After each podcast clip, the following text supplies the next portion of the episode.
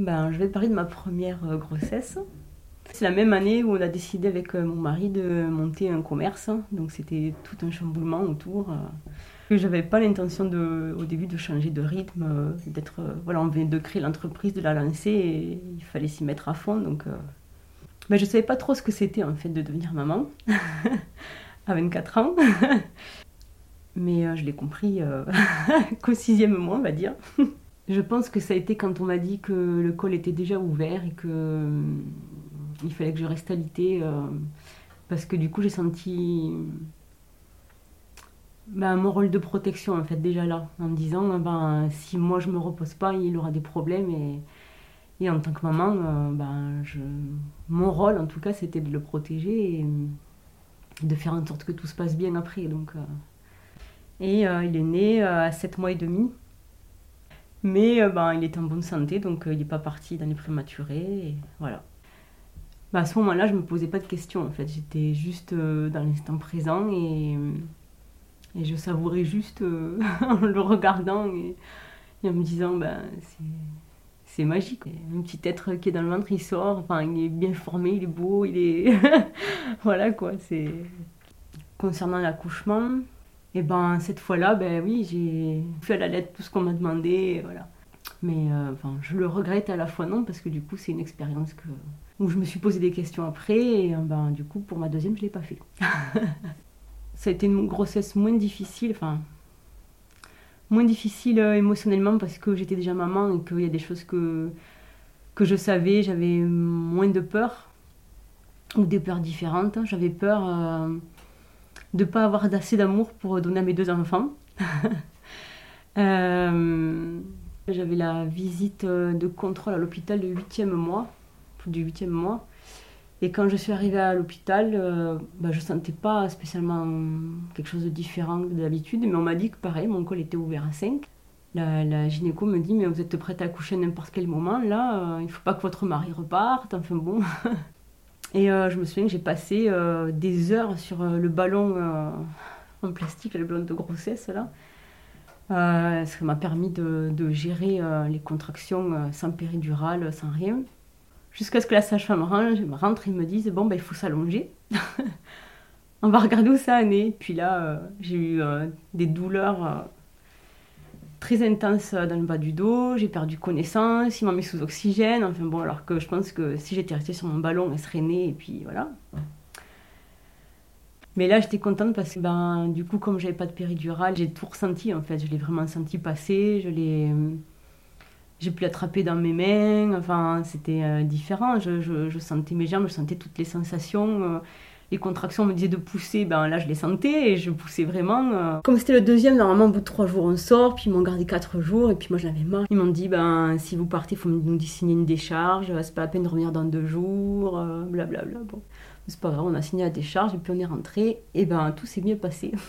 J'ai pu dormir, le bébé a pu téter, euh, finalement on était bien à la maison.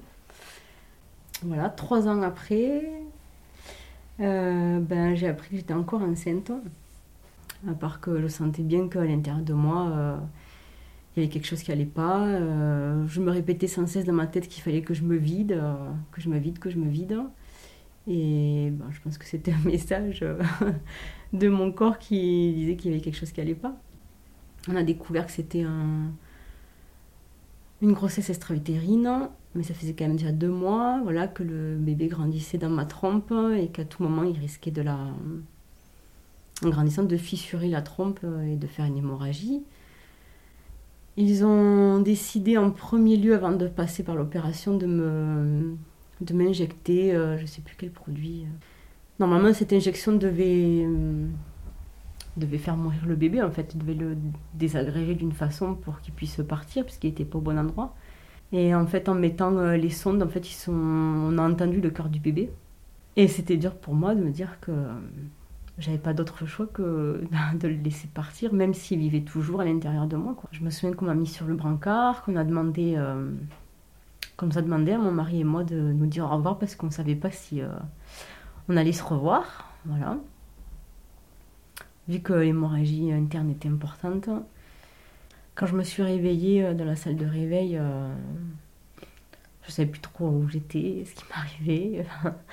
J'avais plein de questions à poser, puis il n'y avait personne. On m'a remonté dans ma chambre, où j'ai retrouvé mon mari qui pleurait parce que l'opération avait pris 4 heures au lieu de 2 heures. En fait, je m'attendais qui ce qu'ils aient gardé le fœtus pour que je puisse le voir et que je puisse en faire le deuil et et ils me l'ont jamais présenté je leur ai demandé et ils m'ont dit que c'était pas pas visible voilà donc ils n'ont pas tenu compte de ce que moi j'aurais voulu faire euh, du coup le deuil a été très long voilà et je crois que les douleurs physiques elles ont mis peut-être 15 jours à passer voilà et jusqu'à il n'y a pas très longtemps, euh, j'avais toujours mal euh, au côté droit. Je pense que c'était euh, le souvenir de cette trompe droite et de ce bébé qui, qui, était toujours là. Quoi. Voilà.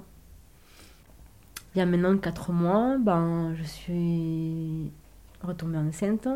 Et ben, après une grossesse extra-utérine et tout ce qui a été traumatisant, en fait, même si euh, au fond de moi je suis très heureuse d'avoir ce troisième, eh ben, c'est quand même difficile euh, psychologiquement de se dire, euh,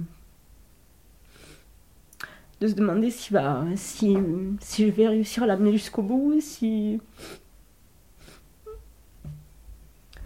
va naître sans problème.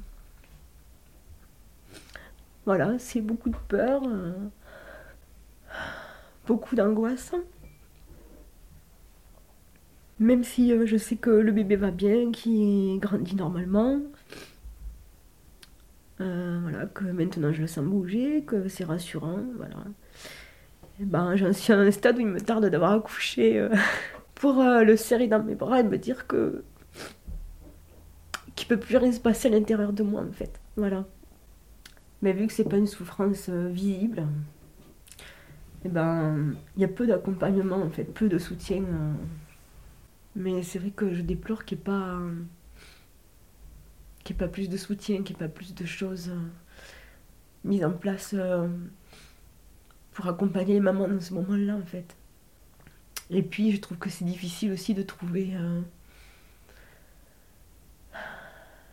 du, personnel de santé qui soit apte à entendre tout ça.